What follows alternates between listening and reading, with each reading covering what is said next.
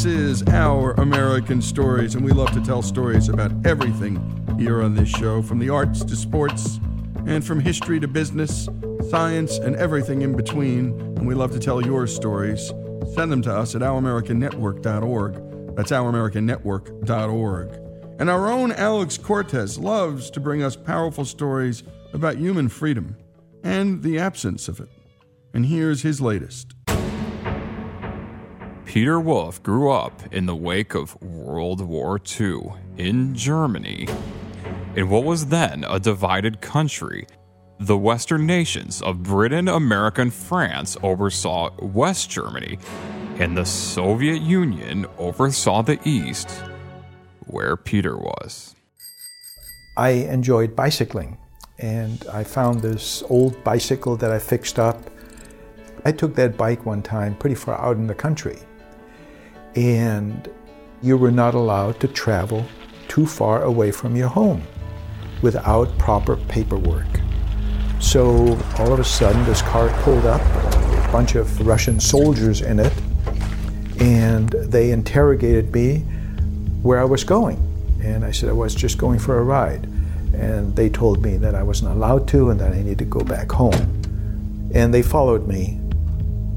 So this was my first encounter where police and soldiers stopped me from doing something that I enjoyed doing. And then later on, they told my mother that I had gone too far.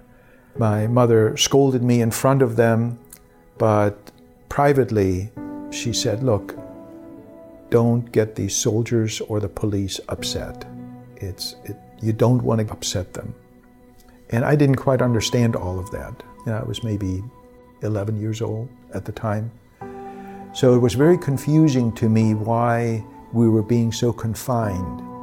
In school, we were always told that Germany was a German democratic republic, that we were free to vote, free to do anything we wanted to.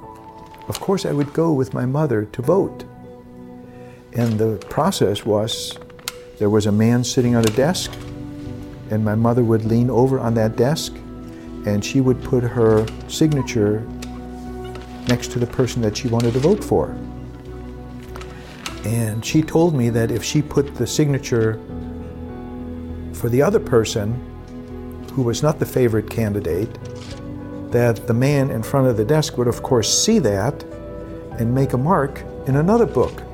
And that was the book where you don't want to be in there because you would be ostracized and punished wherever possible since everything was controlled by the government. Everything. So they had total control.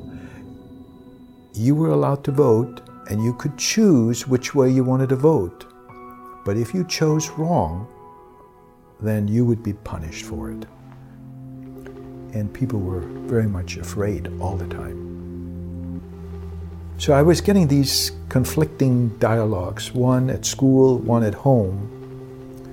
And you like to believe your parents, but of course, you spend an awful lot of time at school and you really didn't know.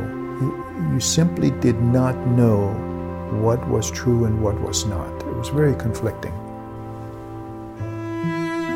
Peter's parents knew that they wanted to illegally escape to West Germany and then to America. But young Peter wasn't sure. He was conflicted. We had relatives in America, and we had some pictures that we saw that they had mailed to us. And we saw America as something that was absolutely unbelievable.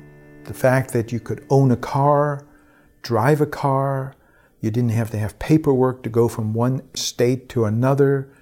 It was just unreal. And of course, in school, we were told that people were very oppressed in that country. It was mandatory for us to read Uncle Tom's Cabin, which is a book written about America by an American author, Harriet Beecher Stowe. And that book portrays black Americans as living in squalor. And this is exactly what we were taught America was all about. Anything else we saw about America was fake propaganda. And that's what we believed. For the Soviets to use the sin of slavery to downplay their killing of at least 13 million of their own citizens is pretty rich. Meanwhile, Peter Wolf's family was about to become pretty poor. We had saved up a lot of money carefully so that we could use that money to bribe our way into the West. In order for the government to keep people back in East Germany, one day the government decided to negate all the savings that people had by simply changing the currency. They didn't tell anyone about it. You had a certain amount of time, one day, to transfer your money in the bank to a new currency which looked different. But if you had too much money that you had hoarded or saved up, the government, since you were not a good communist by having so much money, uh, declared it worthless. And we never really took it. Nobody took it to the bank if they had more than they were supposed to have. So we had a few hundred marks perhaps uh, in the bank that was converted, and the rest was lost. That money became worthless. And at that point, our family was very distraught over it. Peter's dad was so distraught that he ended his life. And that was a very traumatic experience. And when we come back, more of the Wolf's family story. And what a story it is, not told enough here in this country in our schools, but told here on Our American Stories. This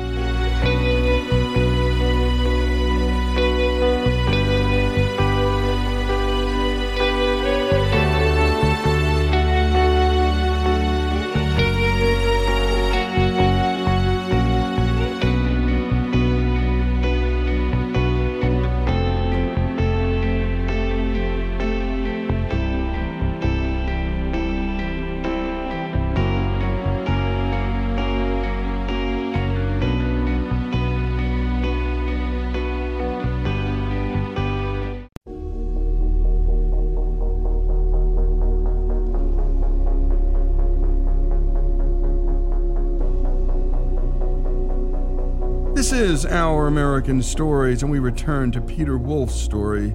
His family is hoping to escape Soviet controlled Eastern Germany and escape to the West and the free West.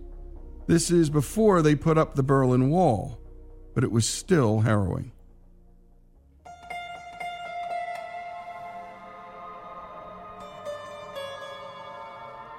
If all three of us would have left, it would have caused too much suspicion. I was left behind at some neighbors, and my mother took my sister and worked herself towards the West German border. They were caught and they were detained for a night at a soldier barracks. Now, here was my mother and my 15 year old sister. In the morning, they were let go and told to go back to East Germany. Instead, my mother went for a ways and then made a U turn and snuck into the forest trying to get across the border. At that point, the soldiers saw them again and started shooting after them. So they were actually running, the two of them, across the border with soldiers shooting at them. But they made it across, and my mother stayed in West Germany for about a week and eventually left my sister in West Germany with hopes that she would make her way over to America. She was 15 years old. She left her with some friends and said her goodbyes and came back. And when she came back, my mother was interrogated by the local police for several days by the Stasi, asked why my sister didn't come back. And my mother simply said that she didn't want to come back. And at that point, my mother was ostracized as a traitor. She was given different work assignments that were much more difficult. It was made very clear to her that my prospects would not include high school. I would have to go to work at some factory as an apprentice. A mark was put in her passport that would prevent her from going anywhere near the border, anywhere closer to 20 kilometers, because of course people thought that she might want to escape as well. It was made very, very clear to her that she would be put in prison. Many people that we knew who had tried that would actually go to the gulags in Russia, be transferred into Siberia, and never be heard of again. The children that were left behind were often put into orphanages and then properly raised by the communist government. So that would have been my fate if my mother were caught anywhere near the border. She had to get rid of that mark in her passport, but she didn't know what the mark was. So one day she spilled some ink on the passport. And then she said, Oh, no, how terrible. And she would hold the passport underneath the water, trying to get rid of the ink. And she would put this thing on in front of me, and I didn't know any different. And she would pour the water over the passport, and of course, the passport got all wet at that point. So she turned the gas burner on and trying to dry up the passport after it got all wet. Well, lo and behold, the passport caught fire, and some of the pages burned up. Well, this was all very carefully orchestrated because she wanted to uh, burn up the pages that had the mark in there. She knew that some of those pages had the mark, but she just didn't know what it was or where it was. It was a weekend, and the local police station was already closed, where you would normally get a new passport. We would go to the larger city nearby, Leipzig, and there she went into the police station and asked for another passport because it was close to Christmas time and she wanted to travel to, a relative somewhere else in East Germany. Of course, the police officer said, Sure, lady, no problem. Just go to your local police station and they'll do it. They'll give you a new passport. And she says, No, no, no, there's no time. And I need to go there in the next few days. And the police said, men said, Well, there's nothing we can do. Well, at that point, my mother had a tantrum. She just started wailing and crying and shouting, and I couldn't tell if it was real or not, but the policeman got all crazy about it, and my mother got crazy about it, and he called one of his superiors over, and finally, after my mother wouldn't budge, the superior said, "Look, let's let's just process her a temporary passport until she can next week go and get her normal passport from her local police station. So they processed a temporary passport, and the intent was for my mother to get that from that distant police station since they didn't really know her and wouldn't put that mark in that the local police station would surely put back in. So she ended up getting it. My mother had really orchestrated this very carefully. I was completely in the dark. I thought all of this was real. And the reason she did that was to shield me from maybe divulging if they asked me what was going on. And this was, of course, about four years after my sister had escaped. I remember very clearly Christmas Eve, I was playing with my friends downstairs. It was wintertime and I came up for lunch. And as I came up for lunch, in the bedroom on the bed was a small suitcase all packed up. And I was curious as to what that suitcase was all about.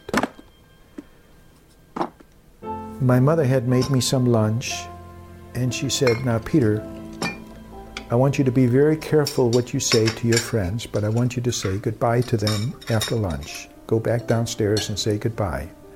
Tonight, we're leaving. I said, Leaving? We're leaving our home. We're going, hopefully, to meet up with your sister. And she asked me also to put a toy. She said, Pick your favorite toy and put it in the suitcase. I had a little electric train, train set, and I put that in there. Uh, I went back downstairs, said goodbye to my friends, didn't tell anyone anything of our plans. My mother had purchased a Christmas tree. She had decorated the Christmas tree, so from the outside it looked as if we were celebrating Christmas as usual. And this was to avoid any suspicion with the neighbors. So, in the evening, she took me and the little suitcase, and we walked about two blocks to the local streetcar. We took the streetcar from our little town to the nearer larger town, and there we boarded a train to Berlin. In Berlin, we got off the train and quickly went to a subway. In the subway, we bought a ticket that took us from East Berlin, where we were, to another section in East Berlin. But there was one stop that the subway would make in West Berlin. The intent was to get off there, but our ticket was actually took us back into the eastern sector.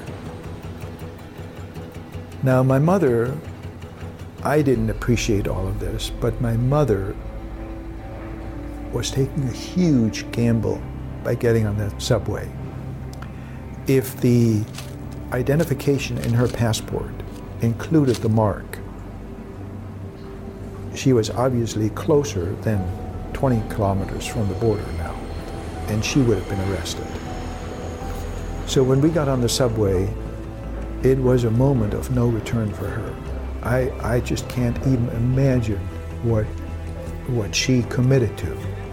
But she did. And we got into the subway, and there were a few other people in there. Train started moving. Pretty soon, the train got to the station just before the West Berlin station.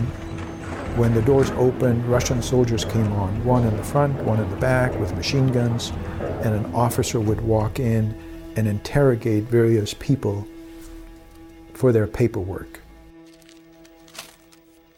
And what a scene Peter Wolf is setting up his story, a story of Soviet totalitarianism and totalitarianism of all sorts. It's still around us everywhere in this world.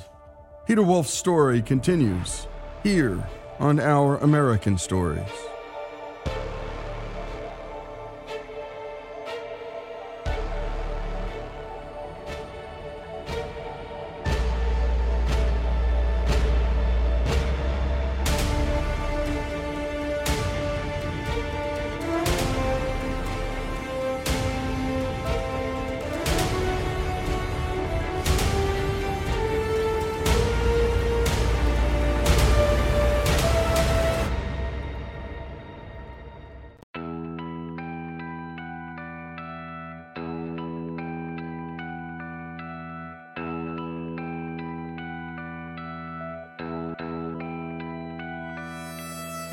Return to the story of Peter Wolf's escape and his family's escape from East Germany and Soviet controlled East Germany with his mom.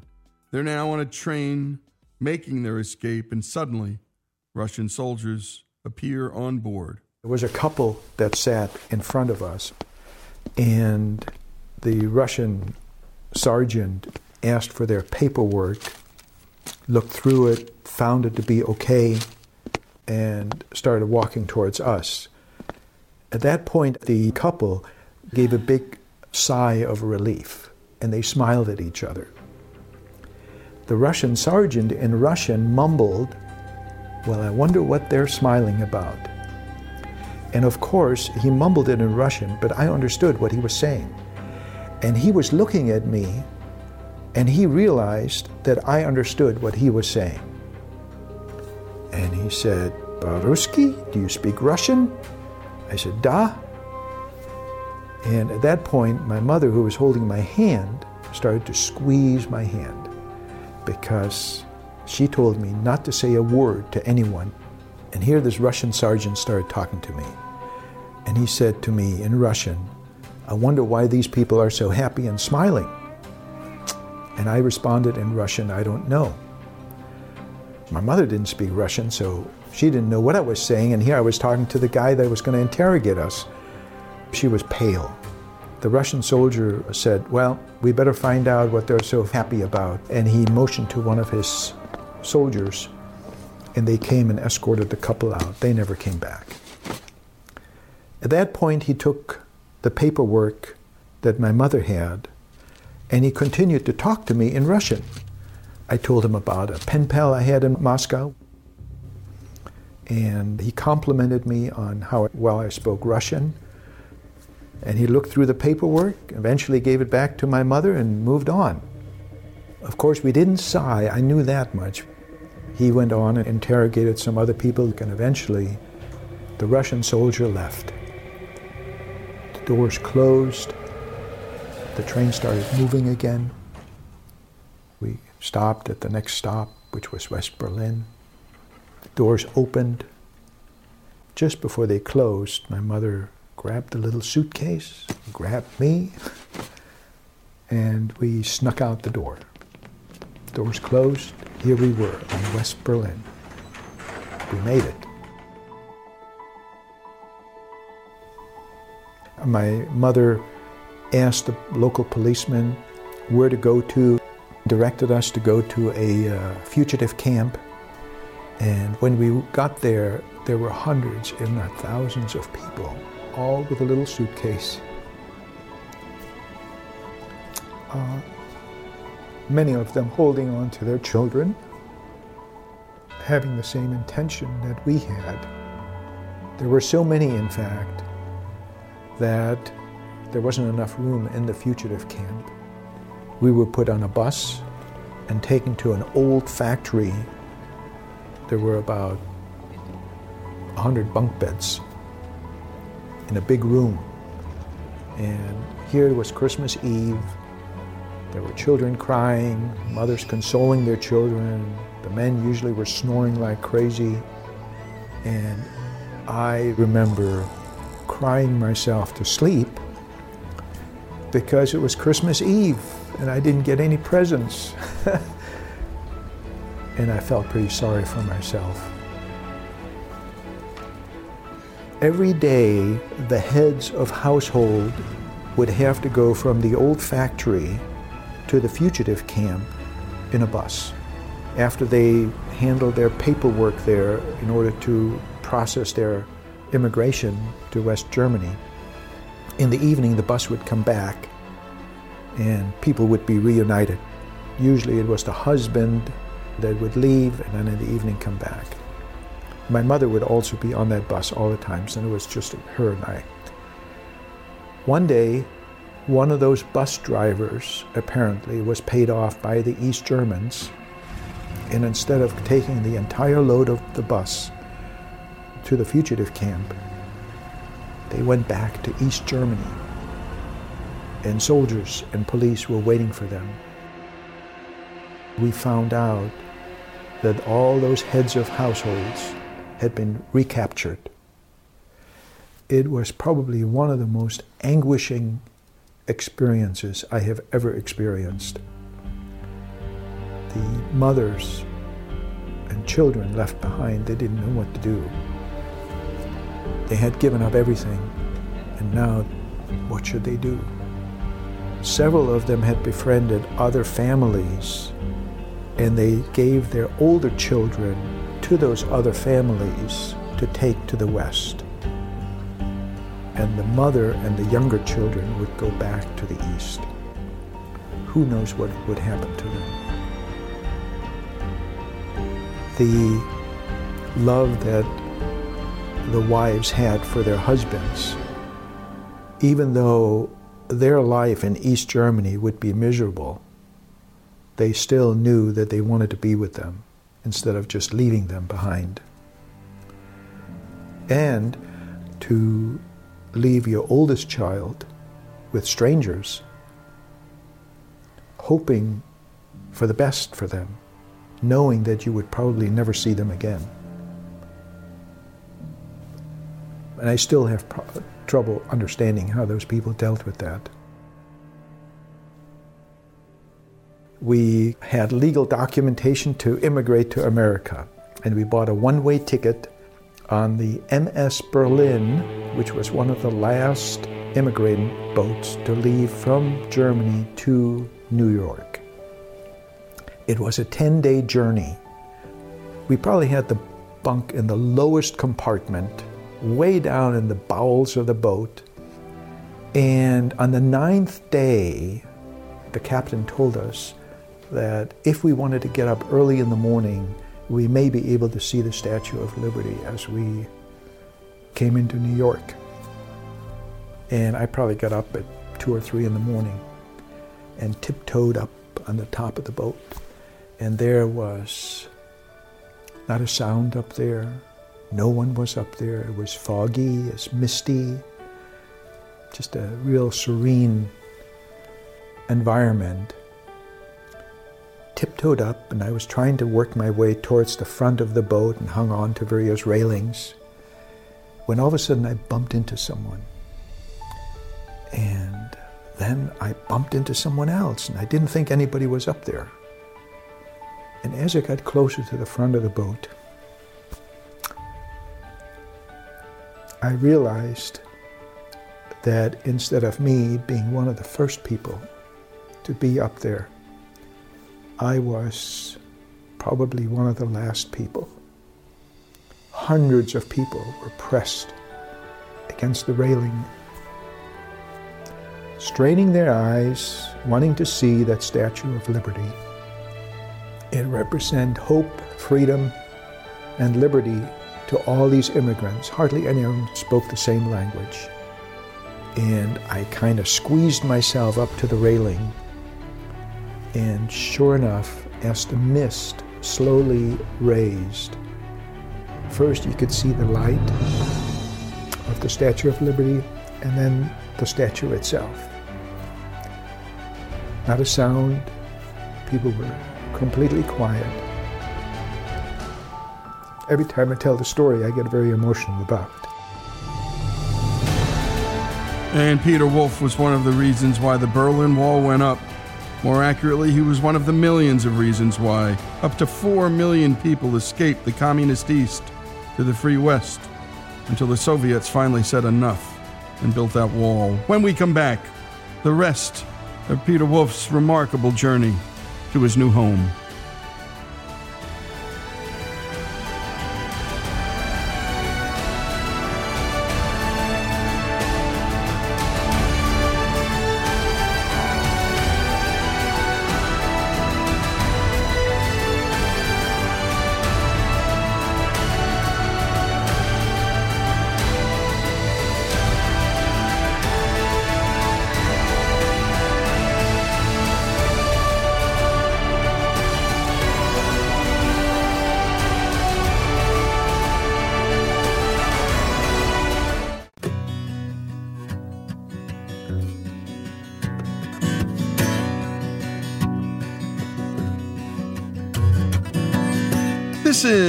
Our American Stories, and we're back with the final portion of Peter Wolf's story. His family had escaped Soviet controlled East Germany, and now they had made their way to, of all places, Chicago.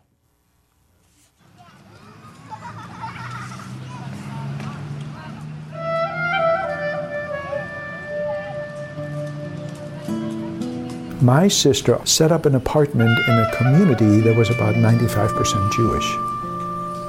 And here, this was in the 1960s, not many years after the Second World War. This German family moves in, and I didn't understand, but most of the kids didn't want to have anything to do with me. But it wasn't until uh, some time later when the teacher came to me and she said, Peter, we're going to be looking at a movie today about Germany. And if you don't want to watch that movie, it's okay. And I said, Why wouldn't I want to watch it? And she said, Well, it shows some bad things that the German people did. And I said, It wasn't me. And she said, Okay, you can stay if you want. And I stayed, and the movie started playing. I visited Buchenwald concentration camp.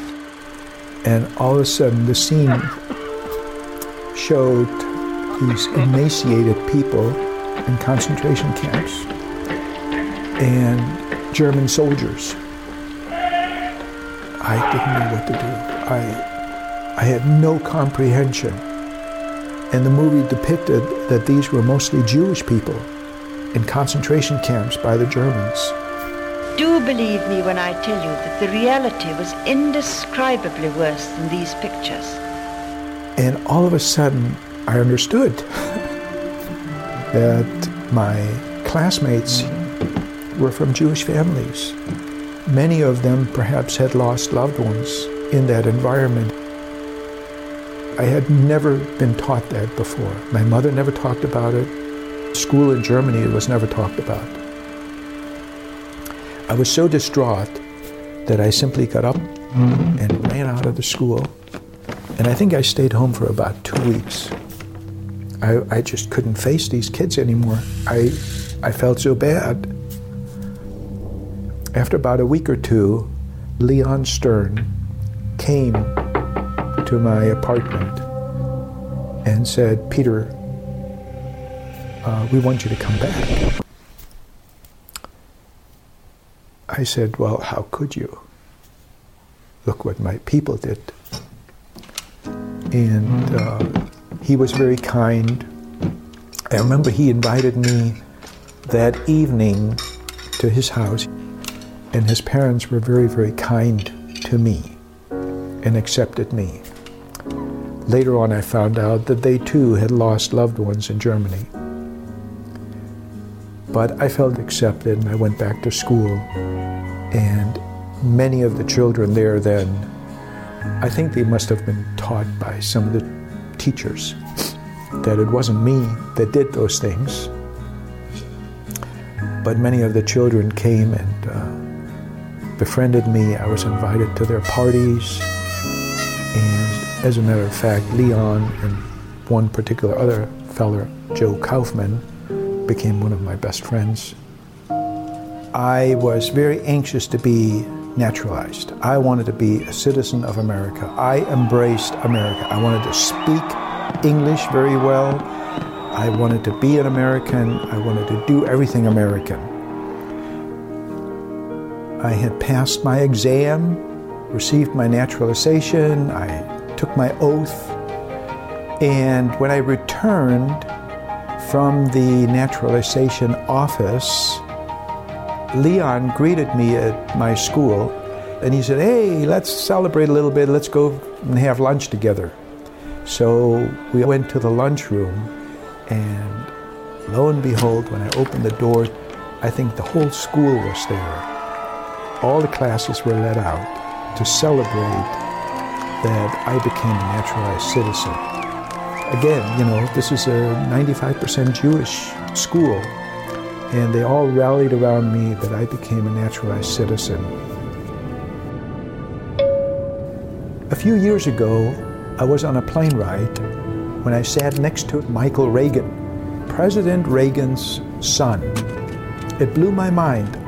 And he explained how he was going to go back to Germany on November 9th 2009 to celebrate the 20th anniversary of the Berlin Wall coming down, and he was going to dedicate a room of paraphernalia from President Reagan to the museum over there at Checkpoint Charlie.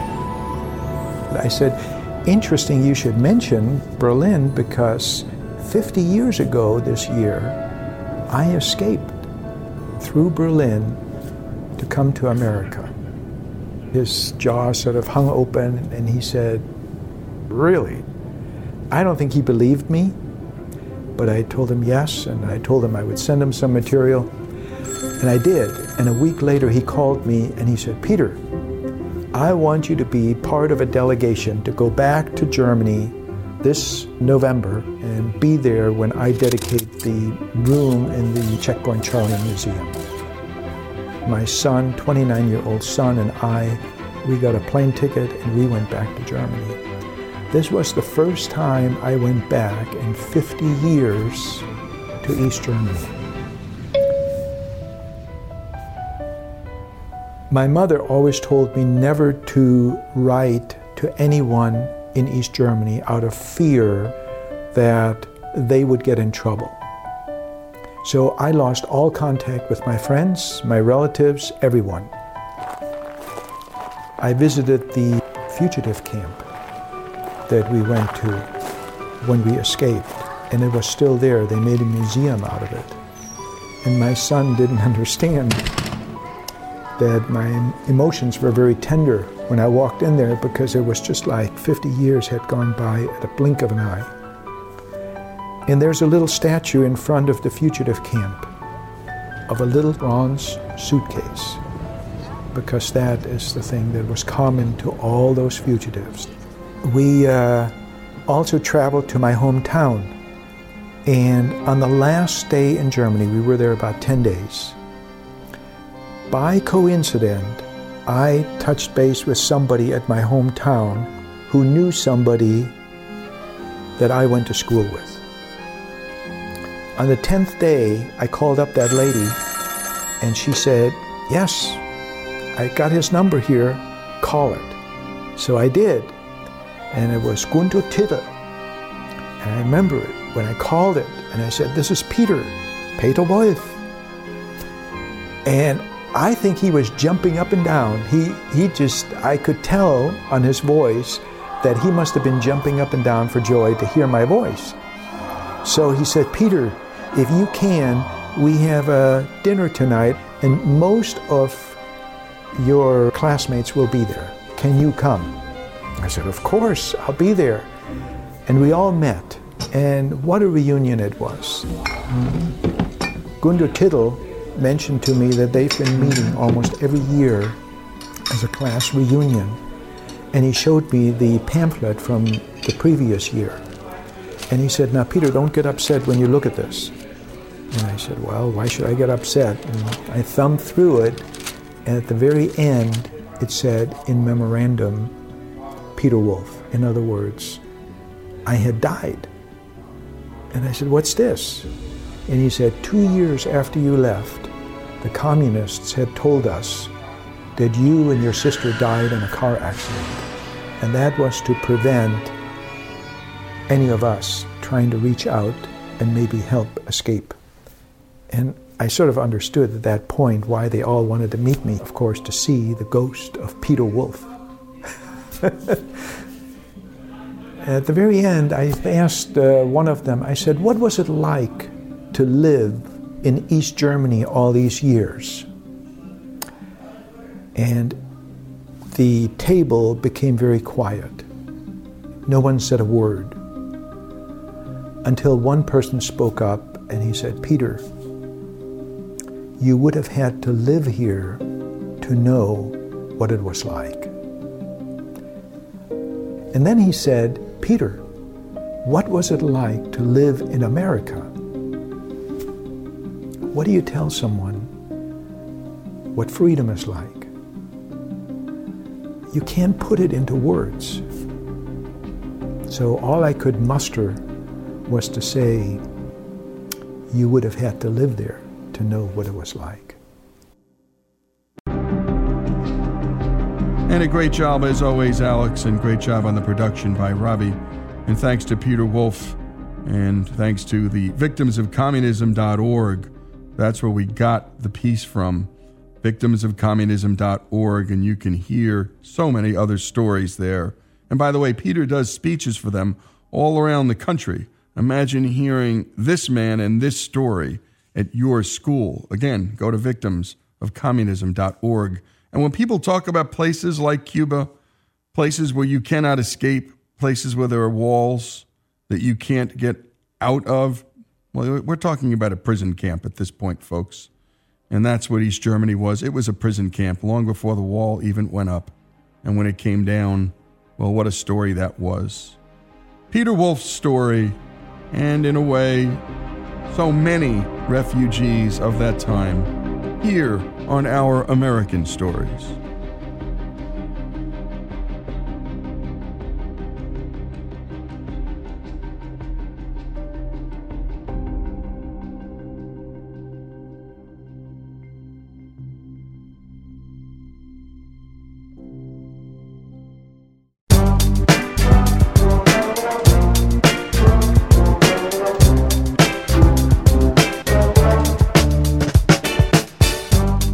Lee Habib, and this is Our American Stories. And we tell stories about everything here on this show, from the arts to sports, and from business to history, and everything in between. And now it's time for a brief look into the history of air conditioning. Here's Jesse.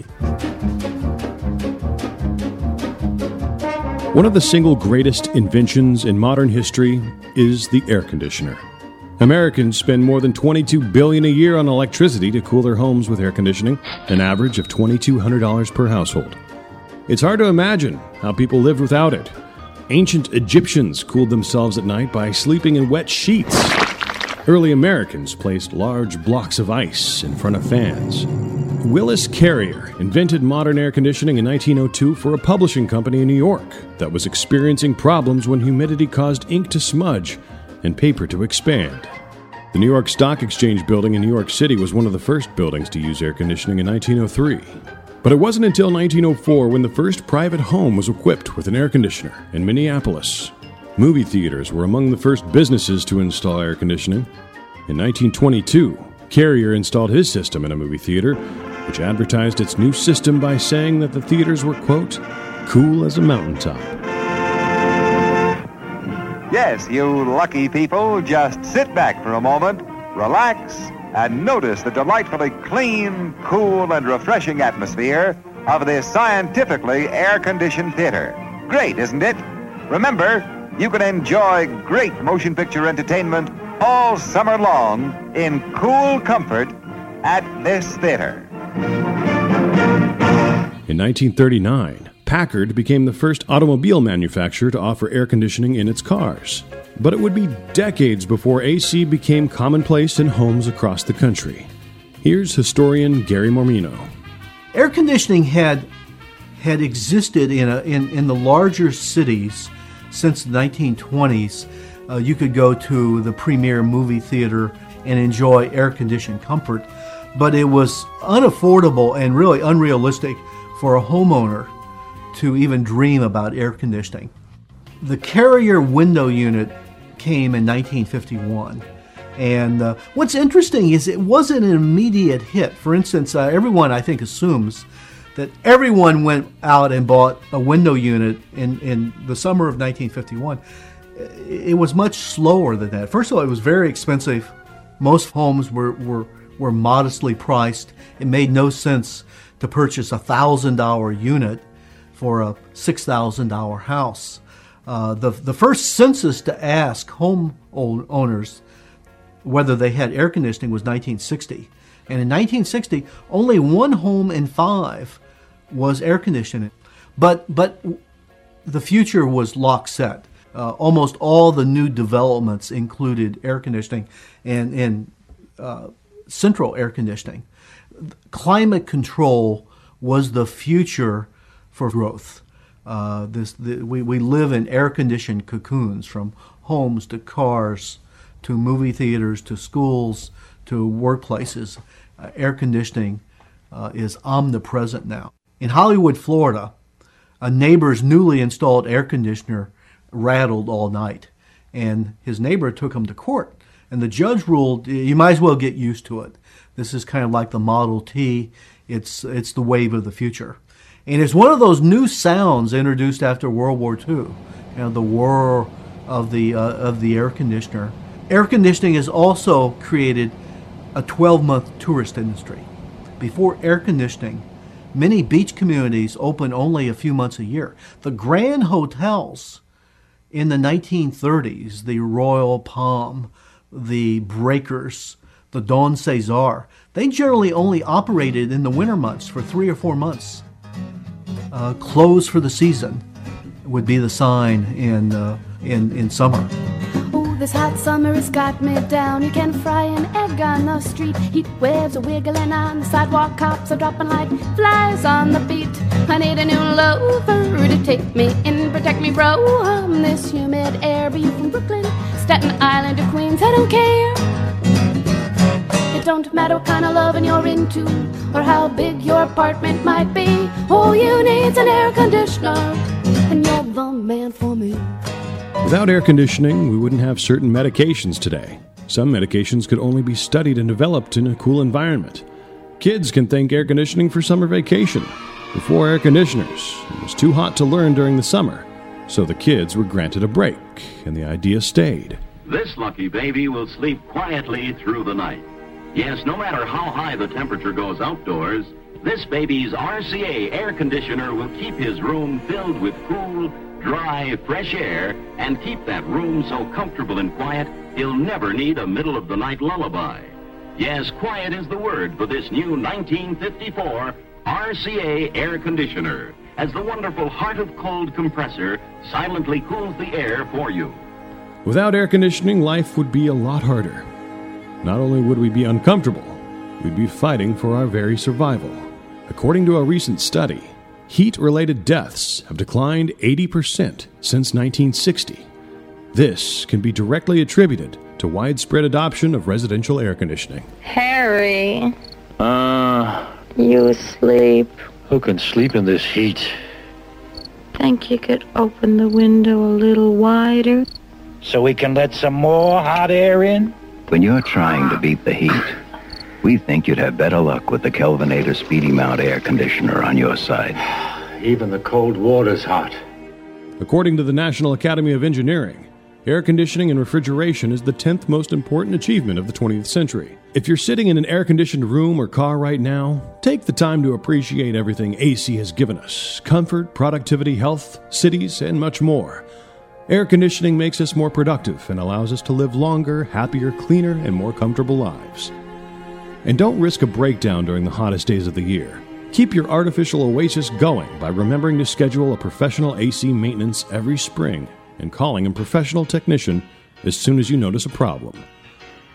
For Our American Stories, I'm Jesse Edwards. And great job as always to Jesse. And you know, you just forget. There was a time, 1903, the first building to use AC, the New York Stock Exchange, the first car, the Packard in 1939. And in 1960, only one in five homes had AC. Hard to imagine. The story of air conditioning, the history of air conditioning here on Our American Stories.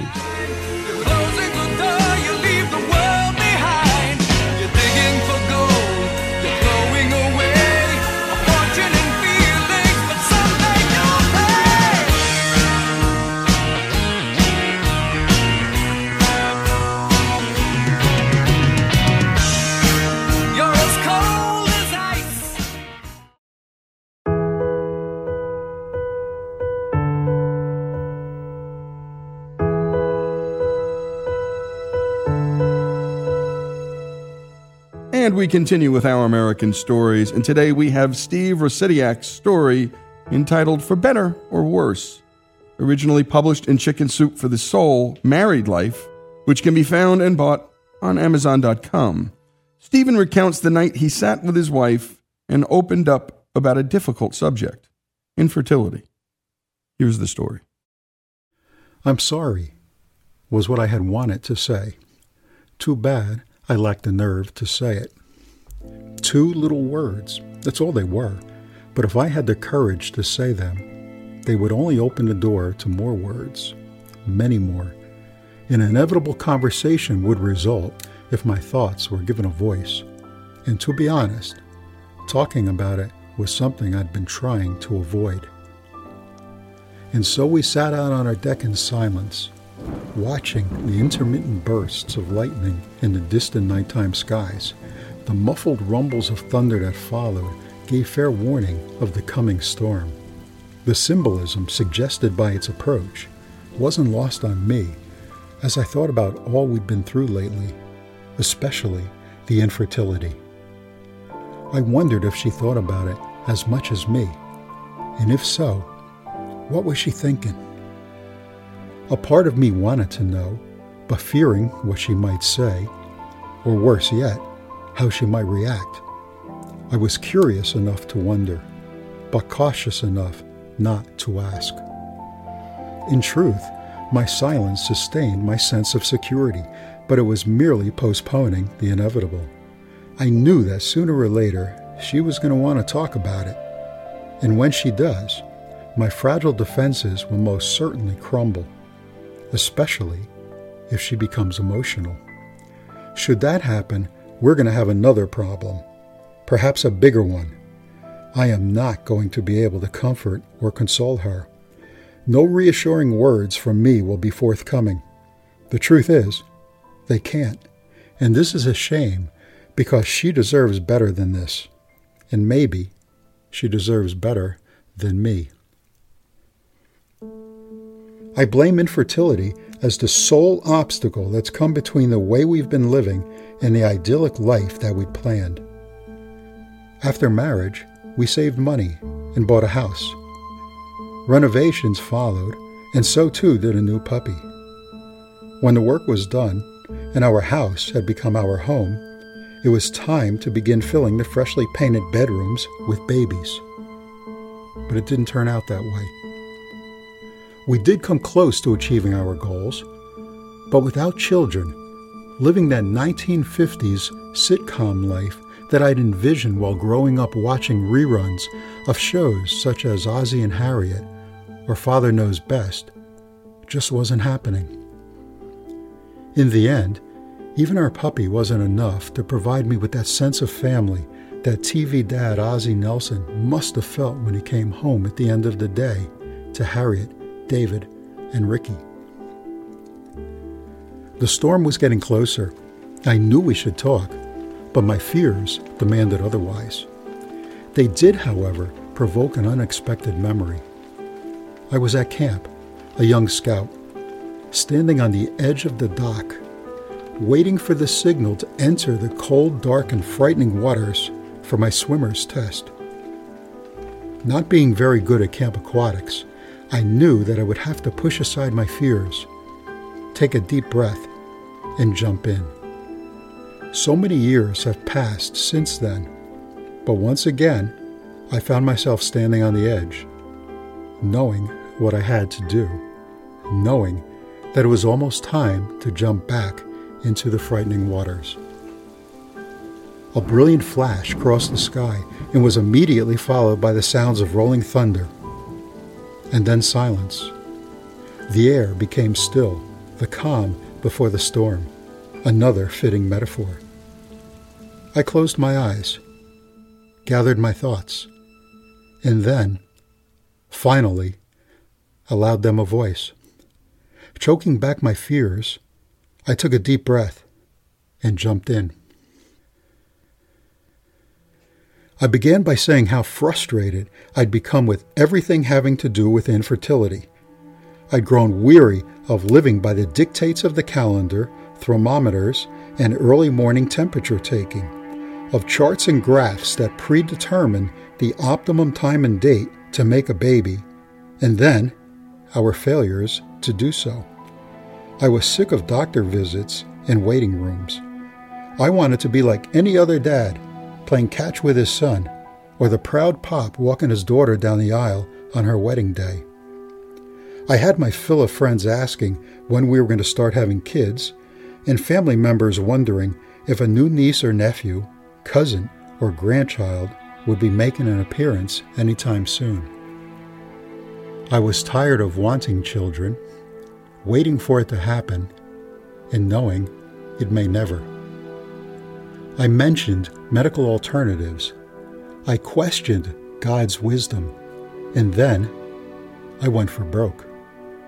I asked her to tell me how she really felt about all this, without holding back, without sparing my feelings, without the sugarcoating. And then I was done. I exhaled and I shut up. She didn't say a word. I prayed for a flash of lightning, a clap of thunder, anything to break the silence. I blew it, and I knew it. I never should have said all that I had, and now I waited to suffer the consequences for being a horrible spouse.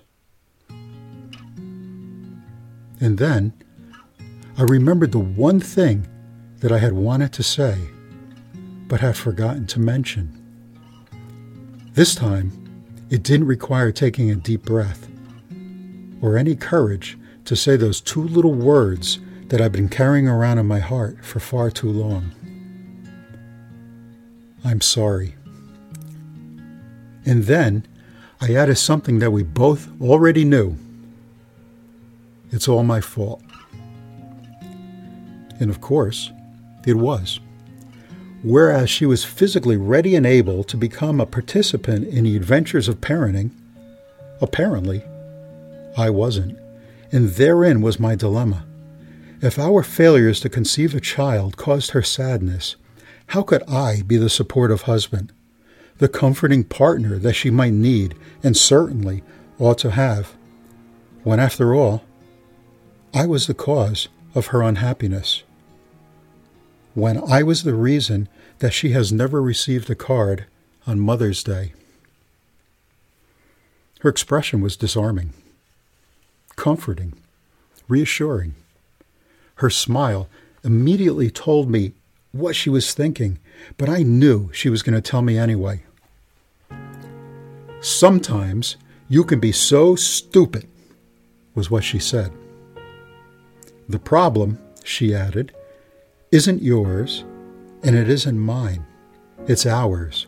And no matter what happens, it happens to us, for better or worse.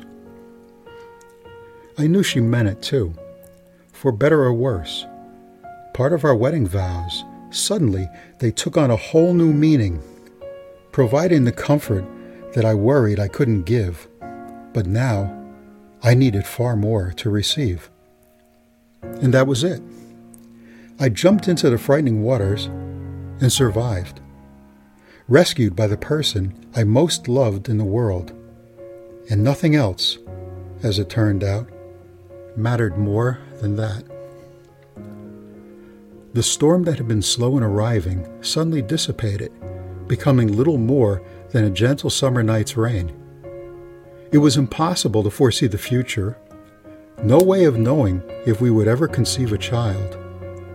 And yet, I felt a comforting reassurance in knowing that no matter what life held in store for us, we would face it together as partners, as friends, and as man and wife, for better or worse. And great job on that, Faith, and thanks to Stephen Rusiniak for his candor and for his honesty. And that's what we do here on this show. We tell you the stories that you want to hear and need to hear. Again, no screaming and yelling on this show, uh, just stories from the heart. And this is a tough one for any man, for any woman. And it can ruin marriages. I've seen it happen. And we all know it. We've known people in our lives who've gone through this.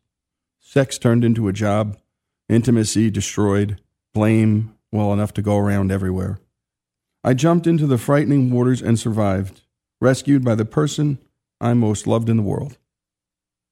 And that's what happens when you open yourself up to someone you love. At least that's what can. Stephen Rusiniak's story, and thanks to the folks in Chicken Soup for the Soul, and this came from Chicken Soup for the Soul Married Life, and thanks to them for this partnership. Stephen Rusiniak's story, so many married couples suffering from this thing called infertility, here on Our American Stories.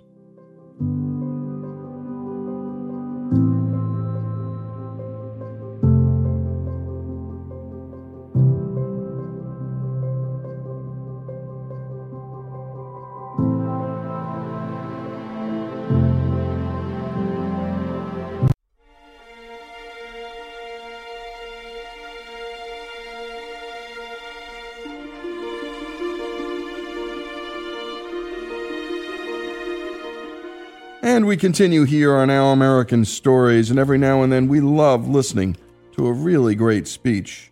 Today we have a pastor, speaker, author named T.D. Jakes talking about leadership at an event in Dallas. Here's a speech he gave entitled Learn from the Lows How to Handle the Highs. Here's T.D. Jakes. I want to talk to you about change.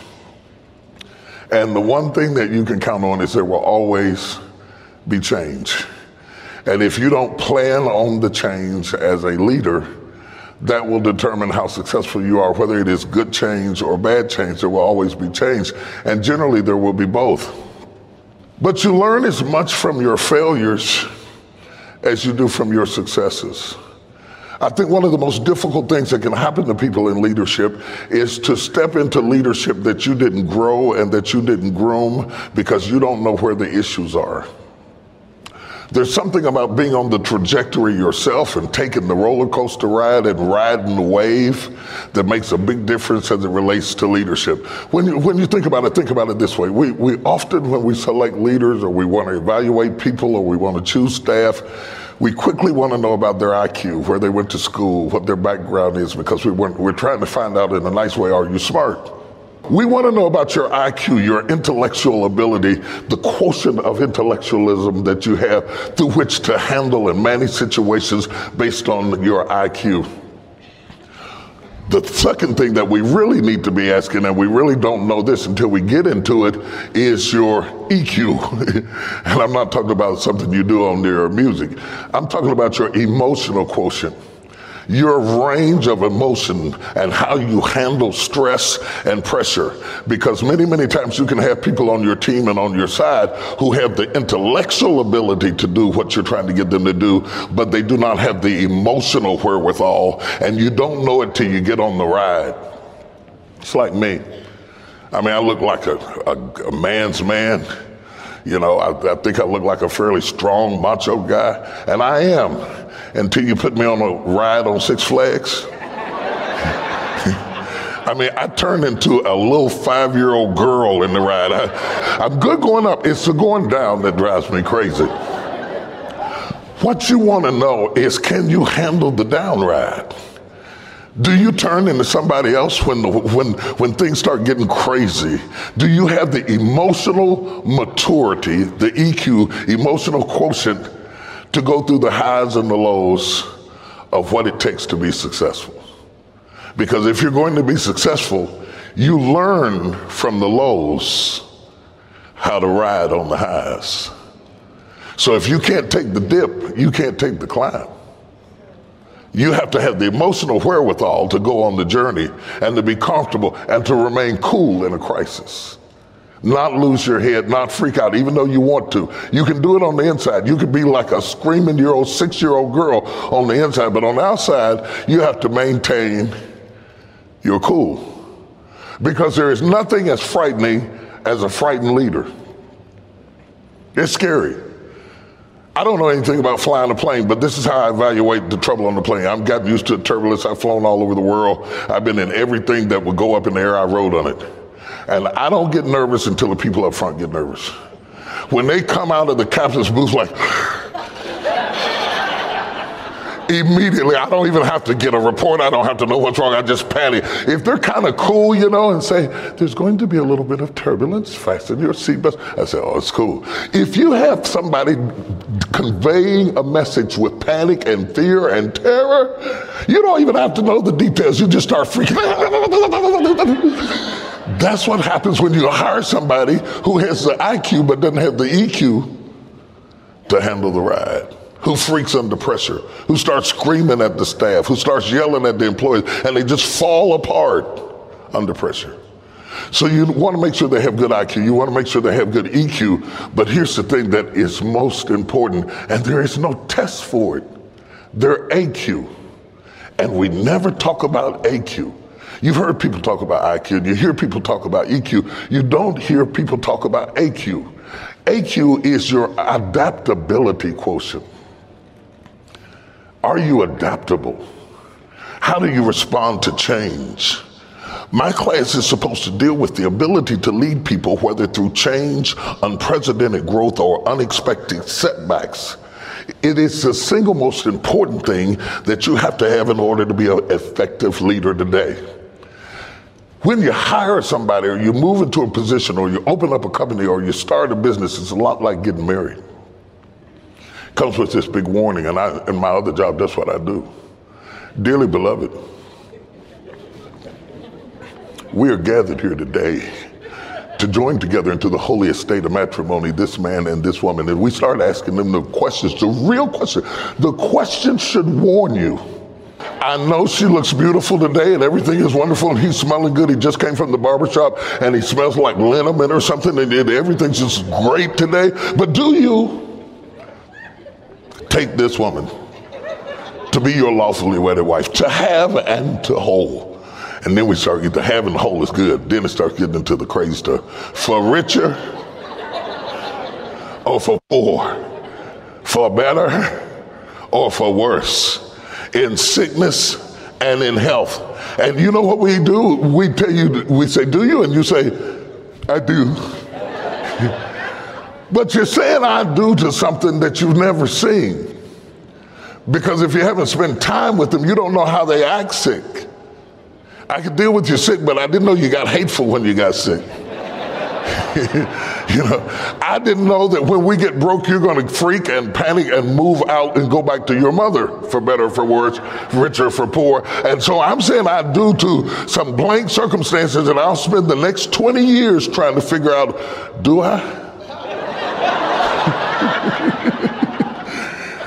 And that's a lot like going into business, and that's a lot like being successful, and that's a lot like hiring people. You kind of get some kind of flow, and we say, Do you? And they say, I do. And then you hire them, and, and then you think, Do you? Because success can be just as daunting as failure is, it can throw you off kilter. If you can't adapt quickly enough to it, you will lose it. You can have more opportunities than you have infrastructure. A blessing isn't a blessing if you can't handle it. So, do you have the adaptability in your plan for what you're getting ready to do next? Do you have the ability to adapt to better, worse, richer, poor, sickness, health going up if you don't have the expansion joint in your strategy that accommodates winning? You could be praying to win something that you can't handle if you get it. So you have to have that adaptability to be able to transition from one state into the to the next. And when when the when the thing gets rough and it gets tough, what you need as a leader and as a thinker is not just the success to get there, but the success to stay there, sustainability. Most people in a session like this lack sustainability. You might be chasing after something that you can't run. It's not just about getting there, it's sustainability after you get there. To get here and get inv- invited and get invigorated and get motivated, I'm going to go out there and I'm going to get it. But can you run it after you get it? What gives people comfort in leadership is when there is a commitment to stability in the midst of fluctuations. So, so the whole issue, the only thing that should be stable in your ride to success is you. And if you're not a person who can be stable in the ride, you shouldn't get in the car. And you've been listening to pastor, speaker, and author T.D. Jakes. And from time to time, we just play you a great speech. Because sometimes, well, if it's wise and it's filled with information you can use, well, well, we're doing something for you. And when we come back, we're going to continue with pastor, speaker, and author T.D. Jakes. And by the way, go to our website at ouramericannetwork.org. This reminds me of so many of our great commencement speeches, and that's the only other time we play them. Mostly we do stories. But periodically hearing a voice like this and just teaching us things that matter in life that we can all use in life, well, that's what we try to bring you here with Our American Stories. More with T.D. Jakes after these messages.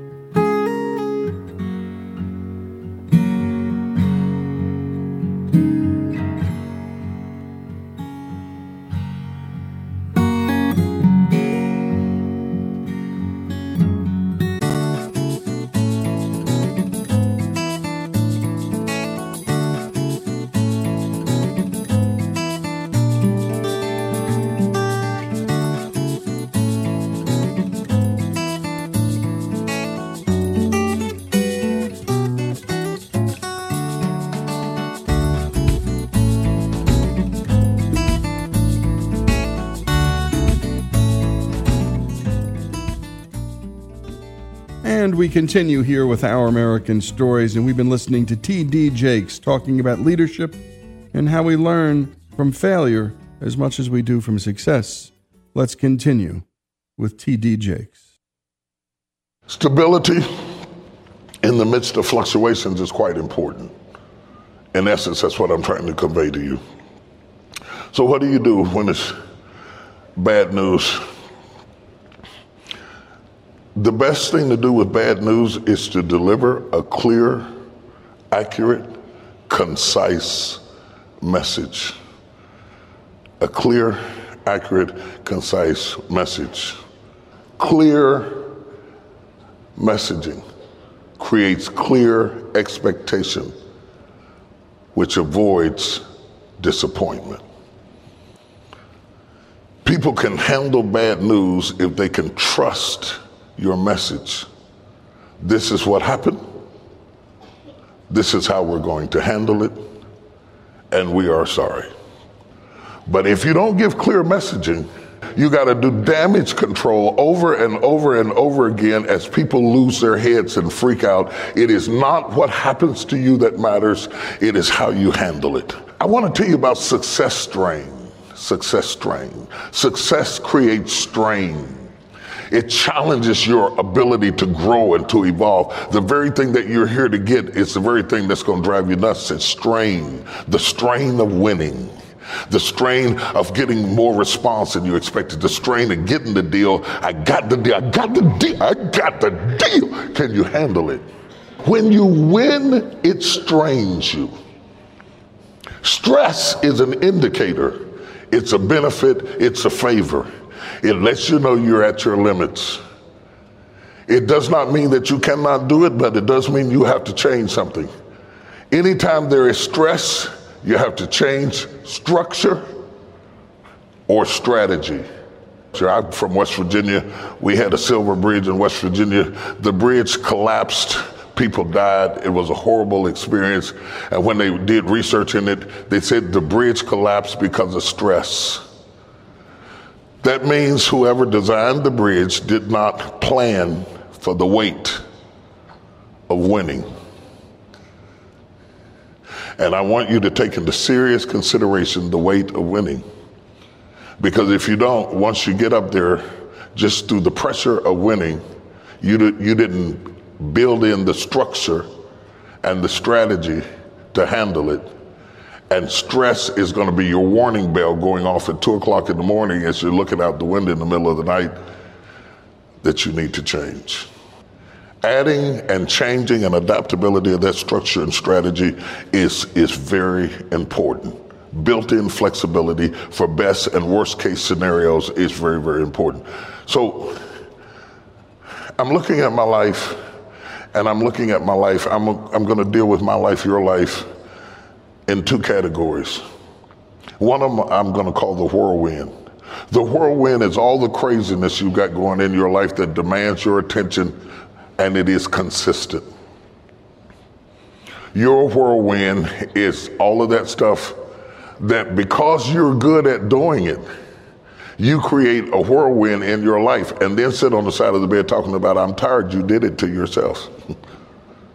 because you're a winner, you have a whirlwind. Every winner has a whirlwind. Managing that whirlwind is important. But if you spend 100% of your time managing your whirlwind, you don't have time for growth. The whirlwind is an issue for one reason. It is like a football game. You know what the most important feature of a football game is? It's not the linebacker, it's not the coach, it's, it's not who owns it, it's not the colors of the uniform, it's, it's, it's not the quarterback, it's the clock. The clock is the most important feature of the football game. Because what makes the football game exciting is the clock. The clock says you've only got a certain amount of time to do this. You know what the whirlwind does not have? It does not have a clock.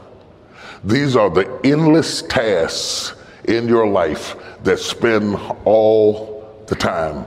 All the time. You know when you get there, you've got this to do. You know when you get up on Friday, you've got that to do. The whirlwind of issues and problems it takes to make you, you. If you're giving 100% of your time to the whirlwind, you'll never get where you're trying to go. At the most, 80%, no more than that. 80% goes to the whirlwind. 20% goes to the wigs. I'm not talking about what you wear in your head. I call them wigs. They are your wildly inspiring goals. Your wildly inspiring goals. If you don't carve out time to think toward and plan toward and strategize your wildly inspiring goals, don't get 10 of them, that's too many. Don't get five, that's too many. At the most, two. And make sure that your goal is worthy of your 20%. A wildly inspiring goal is something that if you got it, it would change how you deal with the whirlwind. A wildly inspiring goal is worthy of you committing, set, setting aside your time and energy to focus on it. And it's not a goal if it doesn't have a clock. For instance, if you if you say our goal is to provide better service to our customers, that's going to be a wildly inspiring goal. It's also going to be an unattainable goal because it is so abstract that you never know when you've done it.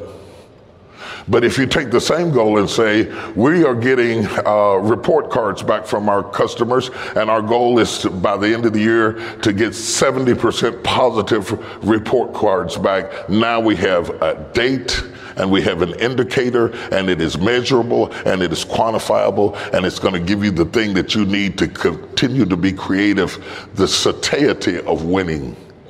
If you build a life that never says you won, all you're going to end up with is tired. For these wildly inspiring goals, we don't want any more than two of them. We want them to have a date on them and we want them to be indicators to us that we have completed this so that we can have the celebration feeling of having won the game. When you begin to develop these things, the people up under you need to have them too.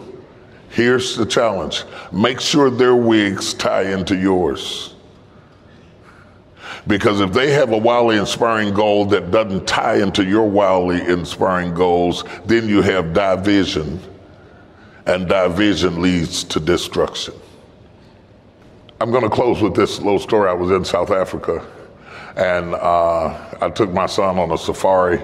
We get out there, and I'm out there with the zoologist, and the zoologist is, is sitting right beside me, you know, and he's telling me all of the deep things about the lions and the eagles, and we're seeing the gazelles running, we're seeing the zebras going, we're seeing everything moving. It's amazing, and he's just telling me all kind of information. I noticed on the front of the jeep, sitting in a chair that had been bolted down to the jeep, was a Zulu. And the Zulu had a rifle and he was quiet. He didn't say anything the whole time. They kept telling me that the elephants were somewhere around. We couldn't find them. There were footprints of them and the zoologist was telling me about the footprint. It's a female. It's a female, I say. It's about five years old or so. It's all kinds of information, but he couldn't find the elephant. It's getting dark, and Dexter's making me look bad because I told Dexter, my son, we are going to see the elephants. And he said, Daddy, we still don't see the elephants. I looked at the guy and said, We still don't see the elephant. And he's explaining it and he's describing it, but he can't find it. He is intelligent, but he can't find it. Finally, the Zulu, who said nothing the whole time, stood up and said, The elephant is over there.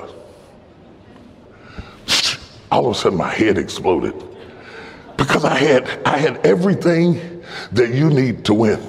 I was inspired to take the trip. And then I had the intelligence of the zoologist to explain the trip I was on. And then the Zulu gave me the instinct to know what intelligence could explain but couldn't find. Inspiration could inspire it, but it couldn't find it.